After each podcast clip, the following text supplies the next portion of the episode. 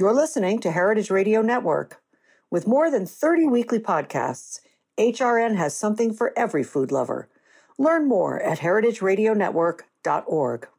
This episode is brought to you by Roberta's, home of Heritage Radio Network for 10 years. Learn more about Roberta's at robertaspizza.com.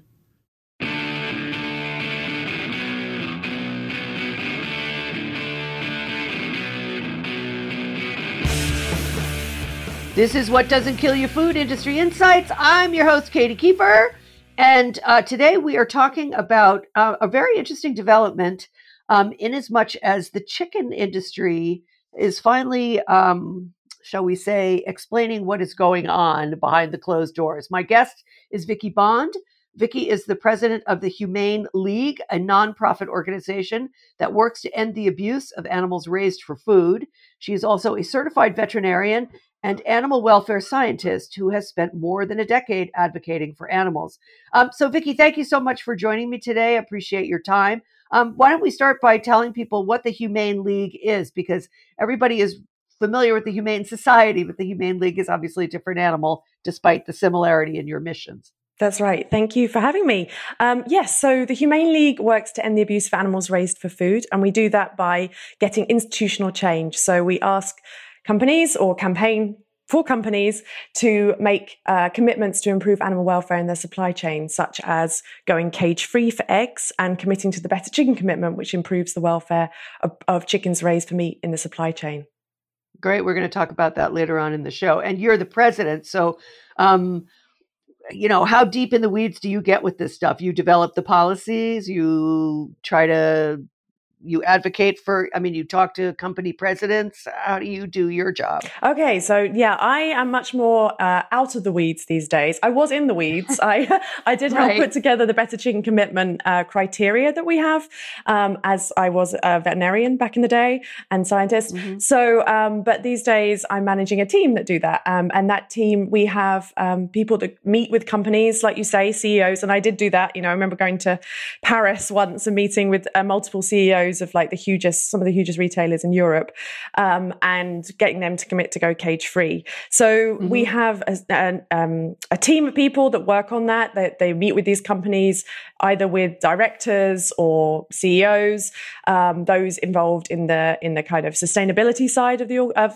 companies typically. And we work with them and try to convince them why it's important to care about animal welfare, why, explain to them that people care about animal welfare, that they care about animals being kept in cages, that's not acceptable. And some companies will agree and say, yeah, we should change this. Unfortunately, probably the majority decide that they don't think that this is something they should concentrate their efforts on. And so that's when we campaign, and we will launch campaigns to highlight the bad practices these companies continue to do in their supply chains to the public. And we get a lot mm-hmm. of support from the public, because when you ask someone, do you think it's okay to keep, 3 or 4 chickens in a tiny wire cage where they can't even open their wings? It's very hard to find a person that says, yes, carry on doing that. No, they don't want that. It's not acceptable. And so, yeah, indeed. And so, when we launch these campaigns, the companies then take notice, because they have to. They know that it's destroying their image, and it's revealing what they do to animals. Yeah, absolutely. So let's talk for a minute. Let's kind of set the stage here. There were a couple of lawsuits that were brought by the Animal Welfare Institute and Farm Sanctuary, which resulted in the first voluntary publications of the Food Safety and Inspection Service inspections of poultry plants in the United States. Talk about the settlement that was reached between the Animal Welfare Institute and Farm Sanctuary and the USDA that guaranteed access to those FSIS records without a Freedom of Information Act request for each and every one. Why is that such a game changer? So back in 2019, the USDA and the Food Safety and Inspection Service, which is kind of a branch of the USDA, mm-hmm. This lawsuit was put against them because they violated the Freedom of Information Act. So the Animal Welfare Institute and Farm Sanctuary recognized that they weren't, that the USDA and FSIS were refusing to disclose key records that demonstrate their oversight of federal laws that protect food safety and supposedly sort of animal welfare. And they have been frequently requesting them, and they've not been finding them. So this They took them to court. The USDA tried to get the case dismissed. The court denied that. And so what it meant was they had to settle in last year in 2021, and they agreed to publish the inspection reports for the last for 3 years proactively. So rather than having to get a Freedom of Information Act, which means you have to submit all these things to ask for to see these records, now they have to proactively put those records out there for us all to see, which is amazing. It was incredible work by both the Animal Welfare Institute and Farm Sanctuary to get that. And that means that consumers can go on the FSIS website as part of the USDA and see those records for themselves. They can see which poultry companies are in gross violation of whatever poultry standards. But that leads me to the next issue, which is that poultry has never been included in USDA animal welfare standards the way that cattle, hogs, and sheep are. And so I wanted you to sort of describe that disconnect. And then also there was a later ruling, because the original animal welfare standards came out, I think, in the 40s. The Poultry Products Inspection Act of 1957. What is that? Does that guarantee any humane handling issues, or is that just about whether or not they're going to be wholesome to eat? Yeah, that's right. It's really about food quality, but what that means, that food quality and animal welfare can sit hand in hand in some regards. So one would hope so. Yeah, you would. Yeah, indeed. So there are no federal laws protecting chickens. There isn't anything. Right. Chickens do not get protected. But there are food safety regulations they need to abide by, and they're supposed to also, like, there's kind of guidelines that they're looking at. So when they go to do these inspections, what they may document, and it's very kind of unbiased, it's just like a statement of fact, is like, oh, we witnessed a bird violently flapping as it entered the scalding tank. Now, the scalding tank is there to remove the feathers of the bird. So if you, give you a picture of what a slaughterhouse is like. Yeah, go ahead. Let's hear it. Let people know everything that happens. Yeah, I happen to know it, but I'm happy to hear it again. Okay. So I've been to slaughterhouses. I've done some work in slaughterhouses as a veterinarian when I was training. So when you go into... Yeah, but not in the United States, I'll bet you. No, but to be honest with you, industrial farming is very much the same all around the world. Sure. So chickens. So you enter the chicken shed, you enter the slaughterhouse. The birds are in crates. That's where they've come off the lorry. These crates are kind of emptied or dumped into what you imagine like a basin, and the birds are all on top of each other. And then there's 6 or 8 people standing there, and they're having to grab the legs of these birds and put them into the metal shackles to hang them upside down. Now, these lines go at like 145 to 175 miles birds per hour. Birds per minute. Per minute. Oh my goodness. I'm doing that. Yeah. Excuse me. So this line is moving incredibly, 2 or 3 birds per second we're talking about. Yeah. So they're having to put these birds on very quickly. They're hung upside down. It's painful for their legs. They already have leg conditions because of the way they've been bred. We can talk about that later. Yes. And as they're upside down, they don't have a diaphragm. So the insides crush their lungs as they're hung upside down. The birds often get distressed. And then they go along to the water bath stunner. The water bath stunner is where their heads should enter the water, and an electric current in that bath would pass from the head to the legs because of the metal shackles. That should stun them, but often it doesn't, for reasons either the birds are too small, they get a pre-stun and shocks them because their wing enters before their head enters, and then they miss the stun altogether. Wow. And so then when they get to have their throats cut, which is the next section, they're meant to come out unconscious as they're fully stunned, which they're often not. They then get their throats cut and they bleed out, and that's how they die.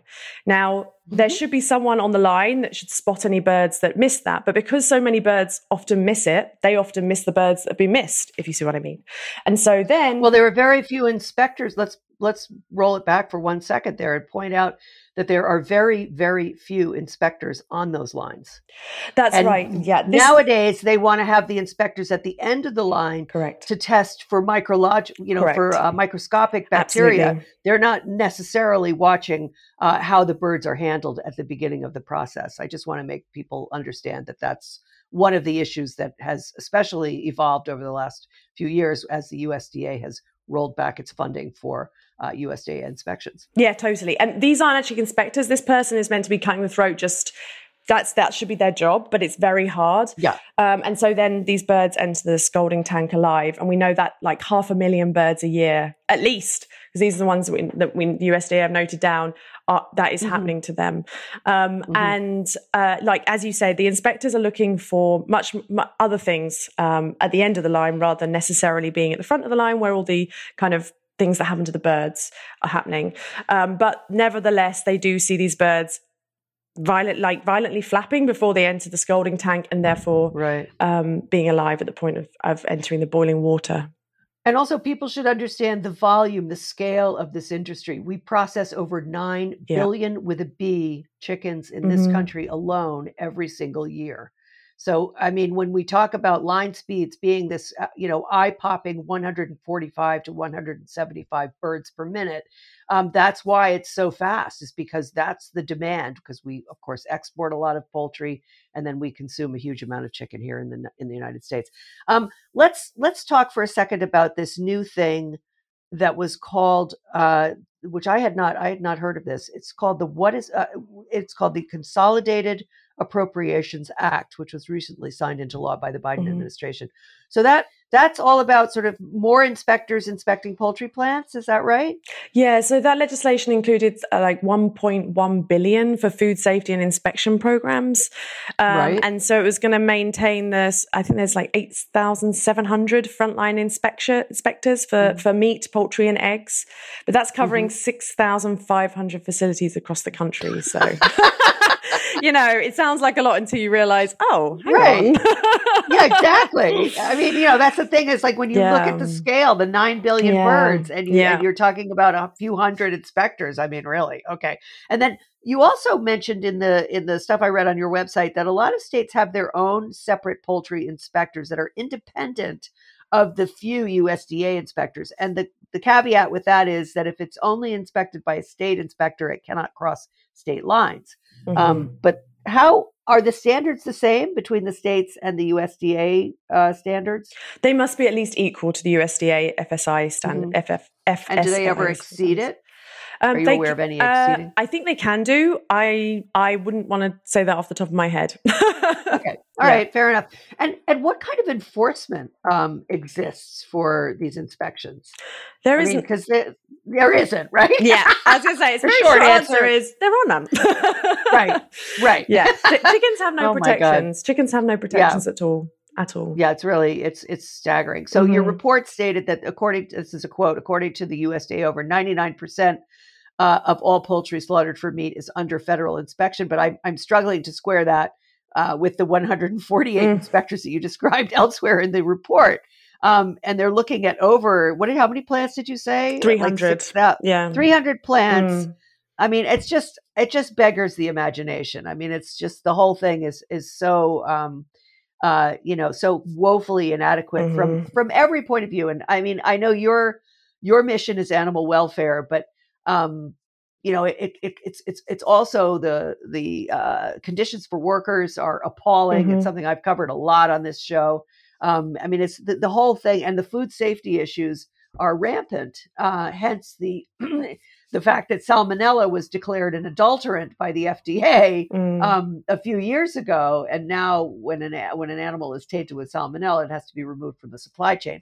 But that's why we have so much salmonella in food poisoning in this country, is because a lot of times that just isn't, because there are so few inspectors, that just is not necessarily caught when it should be, despite their rhetoric about the microbial swabs at the end of the line and so forth. So let's talk for a second, because we have a lot to get to here, Vicki. A lot, I can tell already. I'm having too much fun with you. I don't know. So let's talk for a second about the connection between animal welfare and food safety, and the role of the USDA in making that correlation between animal welfare and unadulterated or safe product. Yeah. So most companies, the vast, vast majority, like 98% of chickens, are fast growing chickens. So they grow ridiculously fast, so that they can be slaughtered at 6 weeks of age, when typically they should be the size of a chick, but instead they're like the size of a full grown chicken. And this has had a massive impact on these birds. If we put that, just to give a perspective of size, it's like growing from being born as a baby and growing to the size of a tiger in like 2 months. That's the rapid. Yeah, exactly. Like when you think like, oh my goodness. So of course these birds suffer from a lot of things now, and they suffer from painful leg conditions. They suffer from ammonia burns on their skin, which you can see sometimes if you look at if you buy like thighs, you might be able to see the burns on the skin. The skin is reddish. Exactly. Yeah, that's the ammonia burns from those birds in those sheds. Yep. They also have white striping disease. Now, white striping disease, we did a report on this. We looked at packs and we found like nearly 95% of these chickens had white striping. You can go to the supermarket, look at the chicken breast, and you'll see these white stripes across the chicken breast. That is a change in the conformation of the muscle, because these birds grow so quickly that the muscle tissue can't basically keep up. And so it lays down fat cells instead. And so what that means is that this chicken has a higher fat content of over like 224% higher than it should be, and a lower protein quality. So it has less than like 9% less protein than if you were to get a kind of higher welfare breed that's grown more slowly. And we also know these birds have changed how they react to Campylobacter, which is food poisoning. So Campylobacter originally used to sit in the bird's guts. Now it goes through the gut wall because of changes in the metabolism of the bird. The Campylobacter can pass through the gut wall and goes into the blood vessels and then sits in the blood vessels, so that if you don't cook your chicken properly, this Campylobacter is sitting there in those little blood vessels in the muscle. And so if it's raw and you haven't cooked it thoroughly, you are much more at risk of getting Campylobacter. So, oh my God, Vicki, that is news to me. Now, I wrote a book about the meat industry. Oh. And when I was doing my research about foodborne disease, that was 7 years ago. That was not yet known, that Campylobacter was sitting in the blood vessels and permeating the flesh. Yeah, totally. So it's not on top of the flesh. Like I said, it's in those little micro blood vessels. You can't see them. If you don't cook the chicken properly, you're at risk, if the bird had Campylobacter, which a lot of them do. The other risk happens is when these birds come out of the, when they're being hung upside down, they defecate on themselves because they're so stressed and so distressed from the whole thing. And so that then covers the carcass in feces. And so in the US, often there's the chlorine washing. That's a big thing. If you're in Europe, that was a big thing about US chicken. Oh yeah, people didn't like that. No, they didn't. They still don't like it. They still don't like it. And it's not legal in the EU because of risks to human safety, because they're not entirely sure what chlorinated chicken would actually do to humans. Yeah, but we don't care here. That's your words, not mine. That's your words, not mine. Oh my God. Oh, I can say that because it's my show. Oh yeah. No. I mean, it's unbelievable. It's also, there are drugs that we give that like ractopamine. Absolutely. Yes. No, it's completely illegal. It's a beta agonist. Mm-hmm. It's illegal in 162, if not 182 countries around the world. But boy, oh boy, we love our ractopamine in the US of A. Yeah. We have no idea what that stuff does to our bodies. Yeah. But we don't care because those animals grow faster when they're given ractopamine. Absolutely. So anyway, we're going to have to take a short break for a sponsor drop. We'll be right back with Vicki Bond from the Humane League and talking more about the plight of chickens in the United States. Stay right with us.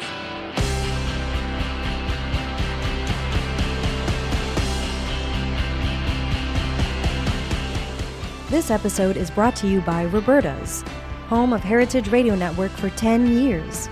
Roberta's was founded in Bushwick in 2008. And has become one of the most iconic restaurants in the country.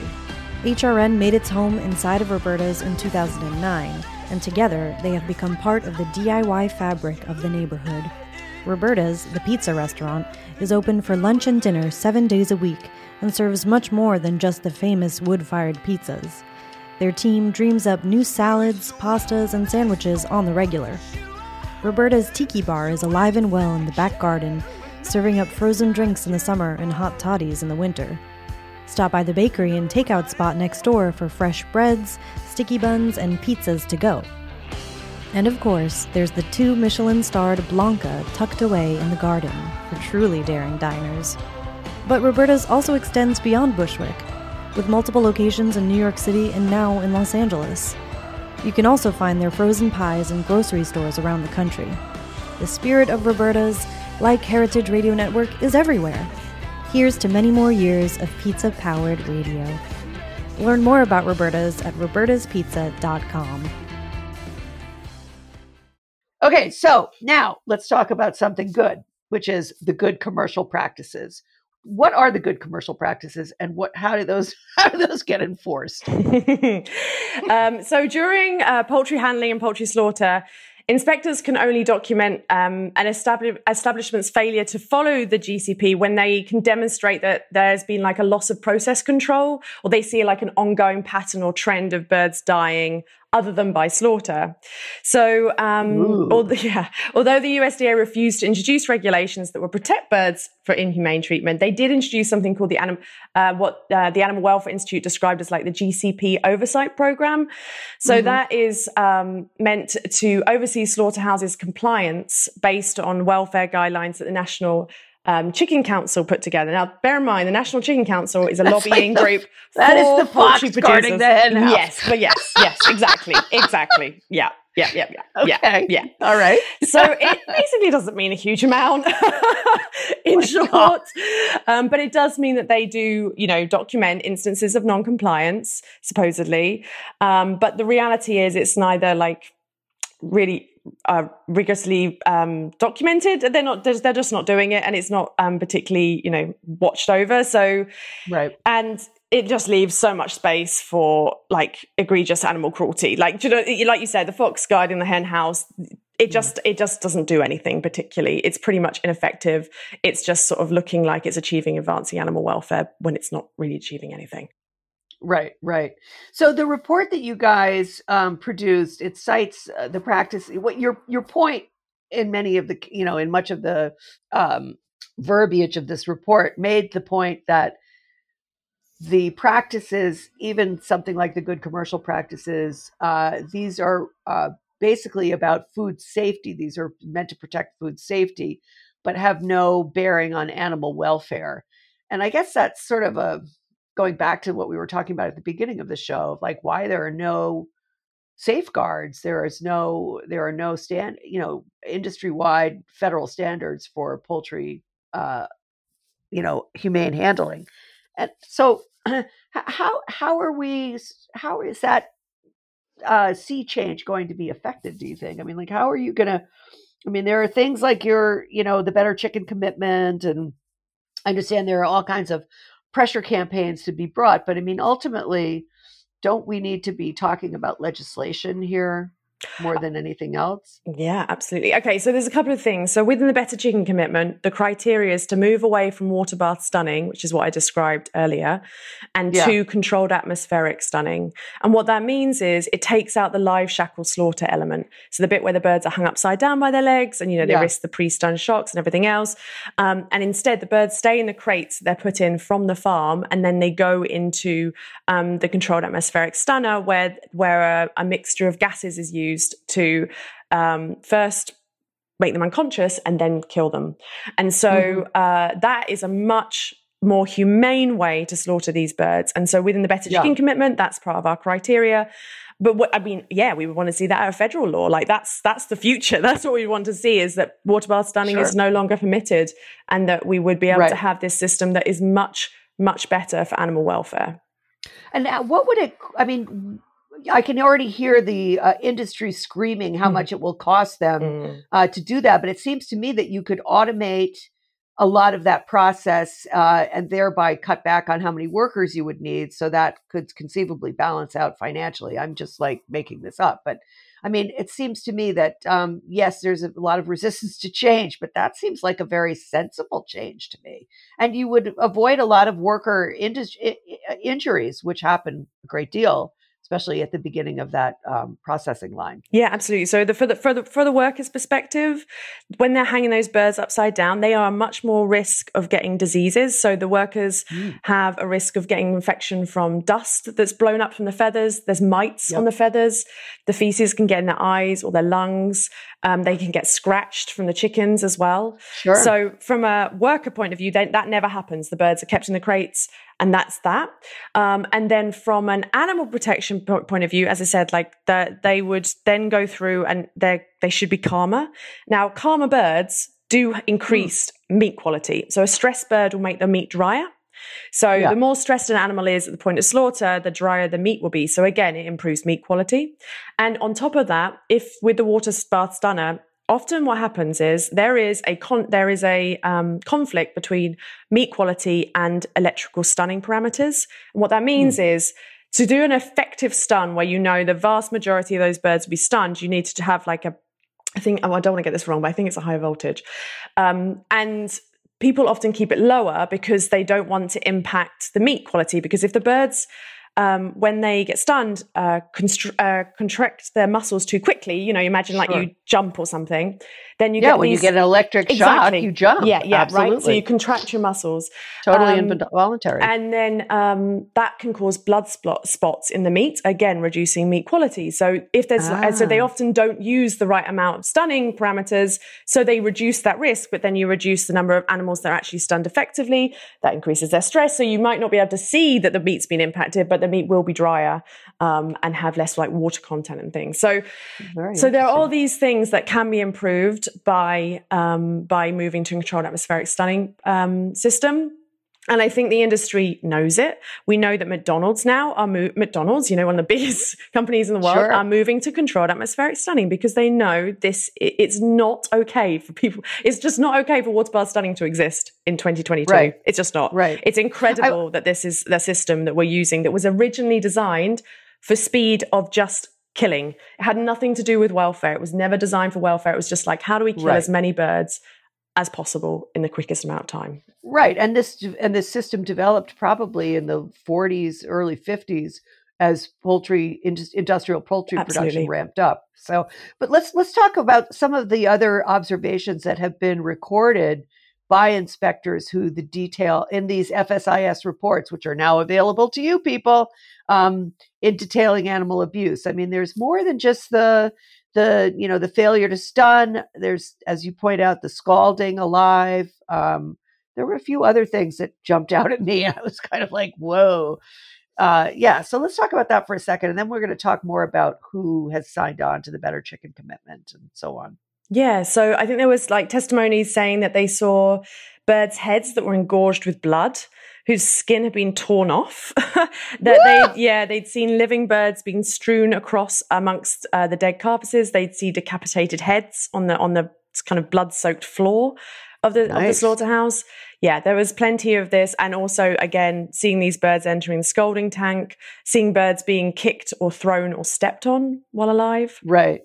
Yeah, well, you know, I mean, I'm going to say on behalf of all poultry workers that they work in impossible conditions. They themselves are routinely abused by their employers, threatened with deportation if they happen to be illegally, undocumented workers, of which many, many, many chicken workers are undocumented. And they're undocumented for a reason, which is that they can be removed easily and without recourse. You know, the sort of abuse that occurs with the workers, you know, sort of kicking animals or otherwise mishandling them, I can only attribute to the policies and practices of the industry which employs them, because I don't think anybody comes out of the box wanting to beat up a chicken. You know what I mean? I completely. This whole system is broken, and it's broken so it can provide people with very cheap meat without thinking about the human cost or the animal cost that goes into that. And it's propping up a very, very destructive system, like you say, that abuses workers. These workers have no rights. They've been exposed, you know, during COVID, they had terrible time being exposed to COVID. They don't get to have toilet breaks when they're meant to. There is very little protections for these people.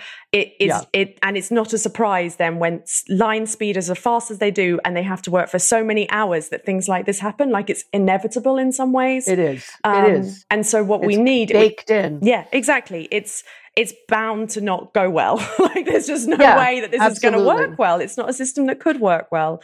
But what it does do is make a lot of profit for companies like Tyson and other companies who make huge amounts of these big fat cats sitting up there kind of looking like, oh, make sure we bring the line speeds up. Yeah, let's go to 175 instead of 140. Right. Why are we doing so little? We can do more.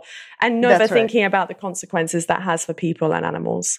Right. And that goes right back to the farm and the producer and the contracts. Absolutely. And the competitions, the tournaments between chicken producers, the guys who are basically in hock up to their eyeballs in order to continually feed these companies with more birds. I mean, the abuses from literally egg to table are just unbelievable. But let's talk about a little bit more about the Better Chicken Commitment, because there's part of the protocols for that are increased space around the stocking density is increased. In other words, how many birds per square foot?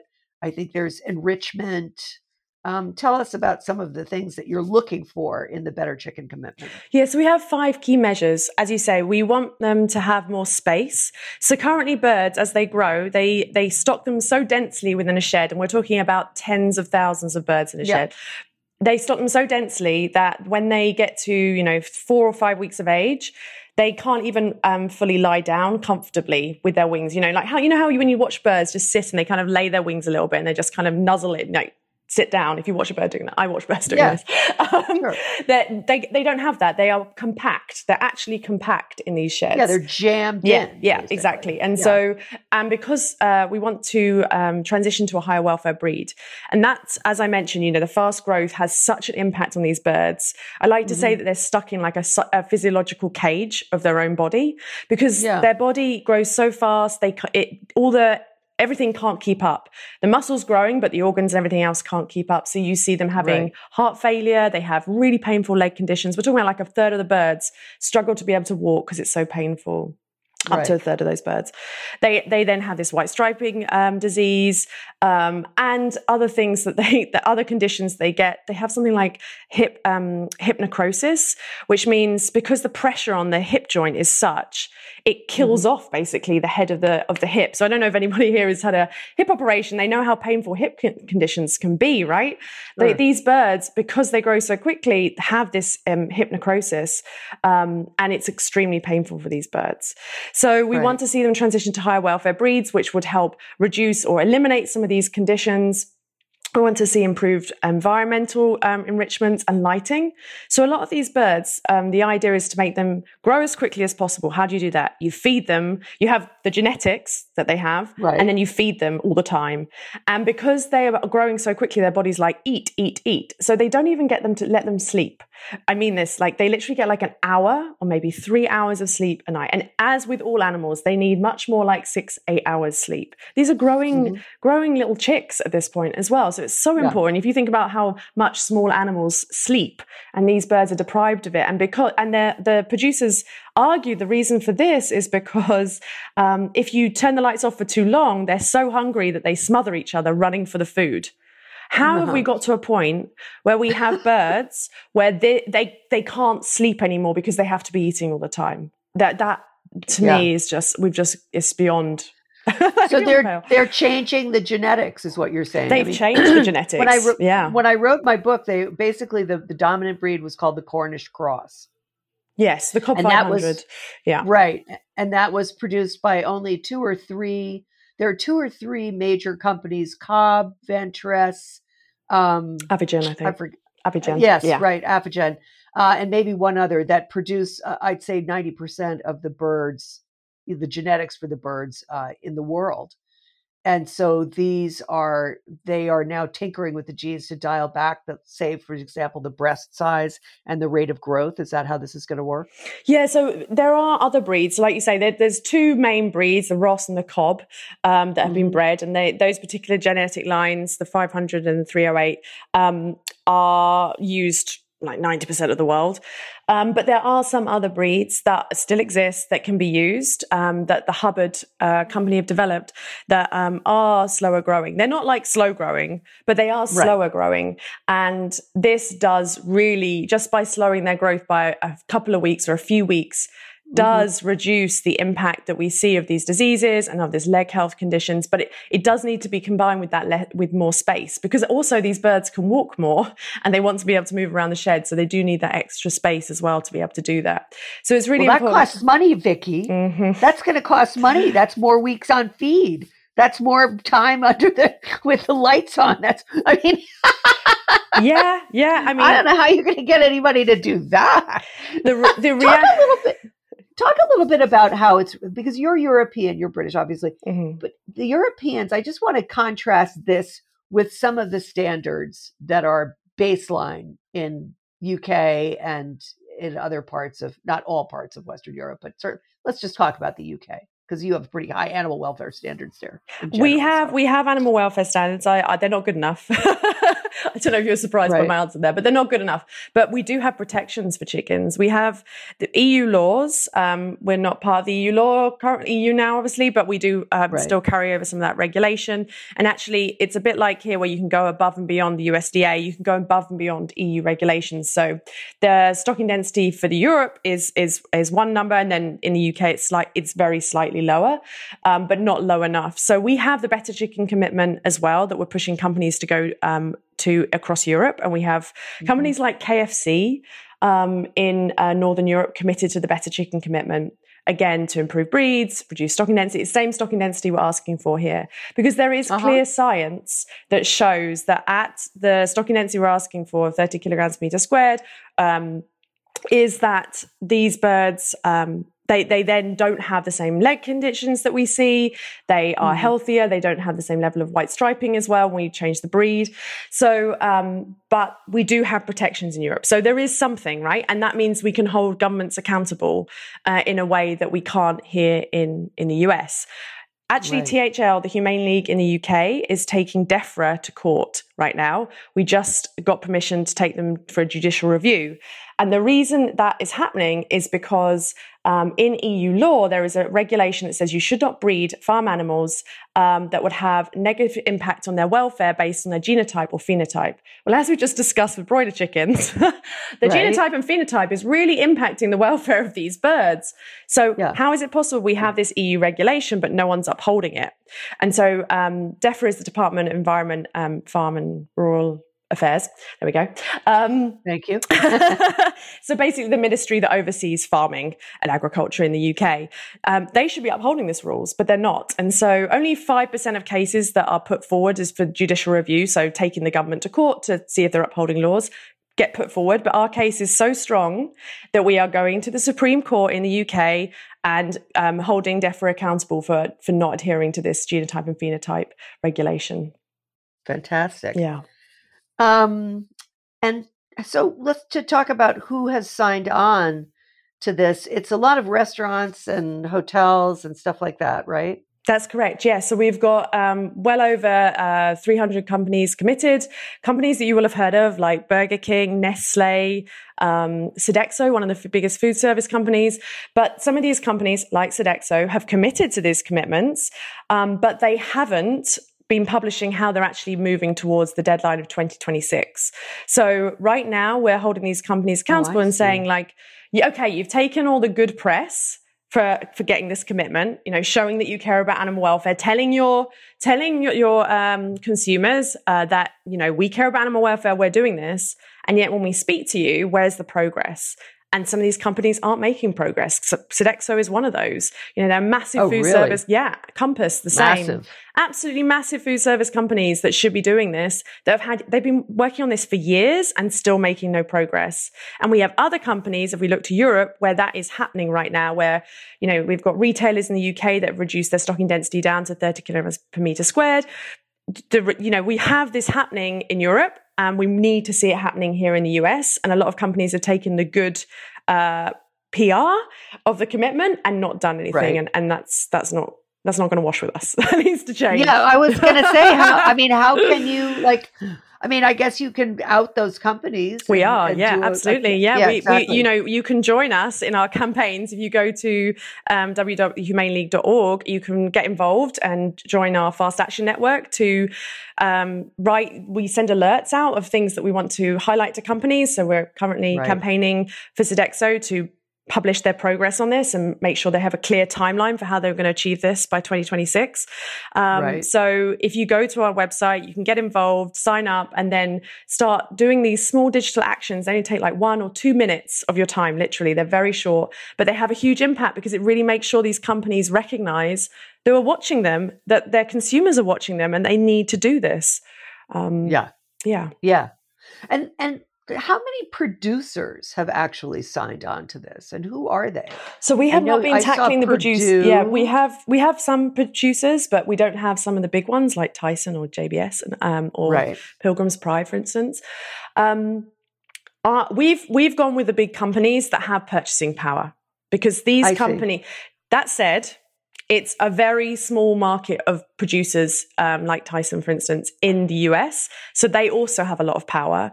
But the public don't know the name Tyson very often. They don't see it very often. You know, Smithfield's, Tyson, all these companies typically don't have a lot of a public persona versus, you know, say McDonald's or Sodexo or Burger King, for instance, have a much bigger public persona. And therefore, these companies are the ones serving the public. So they should make sure the food that they're serving to the public is of a standard that is, you know, reducing the risk of food safety issues, making sure birds aren't being cruelly treated in their supply chain, making sure workers are being treated fairly. You know, this is on these companies. They're making a fortune on our high streets. And so that's why we tackle these massive mega companies that are making millions and billions each year because they are the ones that are in direct contact with the consumer. Right. I think we're just about out of time. We didn't get to talk about how to generate legislation for this, but give people more, go back and tell us what your website is and, you know, anything else you want to tell us about the Humane League to get people involved? Yeah, so you go to www.thehumaneleague.org and then you can go to get involved and sign up there to our Fast Action Network. Then you'll get alerts on things, on campaigns that we're running right now. If you want to read about the slaughter report, you want to see all the horrors that the USDA inspections found, you can go to stateofslaughter.com and you will find the full report there.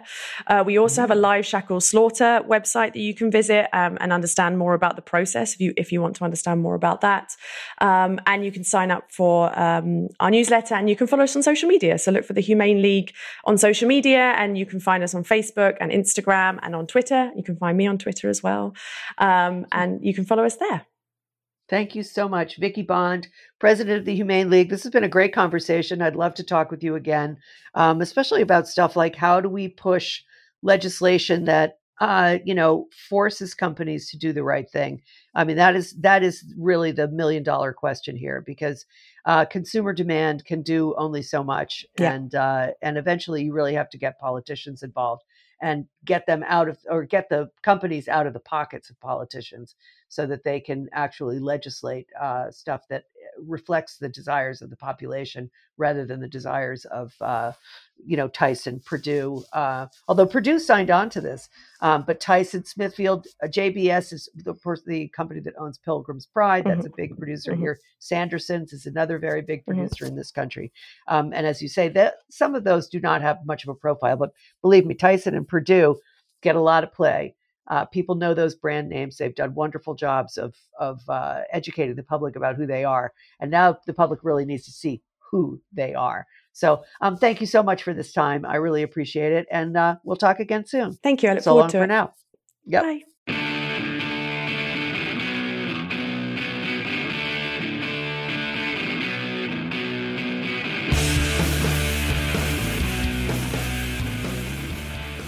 What Doesn't Kill You, Food Industry Insights, is powered by Simplecast. Thanks for listening to Heritage Radio Network, food radio supported by you. Keep in touch at heritageradionetwork.org/subscribe.